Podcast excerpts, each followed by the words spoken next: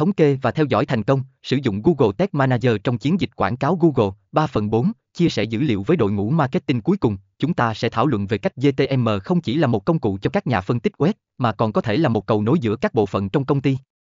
Bằng cách chia sẻ dữ liệu một cách dễ dàng với đội ngũ marketing, bạn có thể cùng nhau làm việc để tối ưu hóa chiến dịch và đảm bảo rằng bạn đang thấy thành công từ các khoản đầu tư của mình. Phần 5, kết luận trong bài viết này, chúng tôi đã khám phá cách sử dụng Google Tag Manager để thống kê và theo dõi thành công trong chiến dịch quảng cáo Google của bạn. Sử dụng GTM không chỉ giúp bạn hiểu rõ hơn về hiệu suất của chiến dịch, mà còn giúp bạn tối ưu hóa chiến dịch để đạt được kết quả tốt nhất. Hãy bắt đầu áp dụng các kiến thức này và theo dõi sự thay đổi tích cực trong chiến dịch của bạn ngay hôm nay.